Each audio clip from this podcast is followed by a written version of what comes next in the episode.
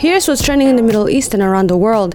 At least 20,000 people have been killed in the Gaza Strip since the war with Israel began. The Hamas government's media office in Gaza said about 8,000 children and 6,200 women were among the dead as the conflict continued to rage more than two months after it broke out on October 7.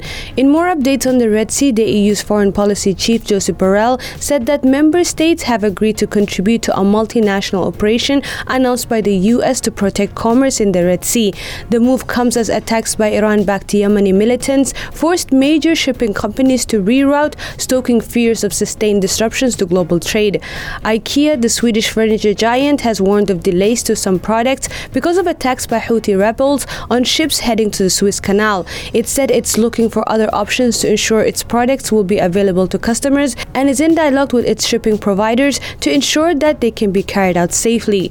Sudan is also trending this morning. Social media users voiced their concern as the central Sudanese city of Wad Madani has fallen to the Rapid Support Forces, opening a new front in its eight month war with the National Army. Wad Madani's capture is a serious blow to the embattled army as it tries to contain the loss of territory to the RSF, already in virtually complete control of the capital and a string of cities in the west. That's all from me, Thoraya Abdullahi. Thanks for listening. More same time tomorrow.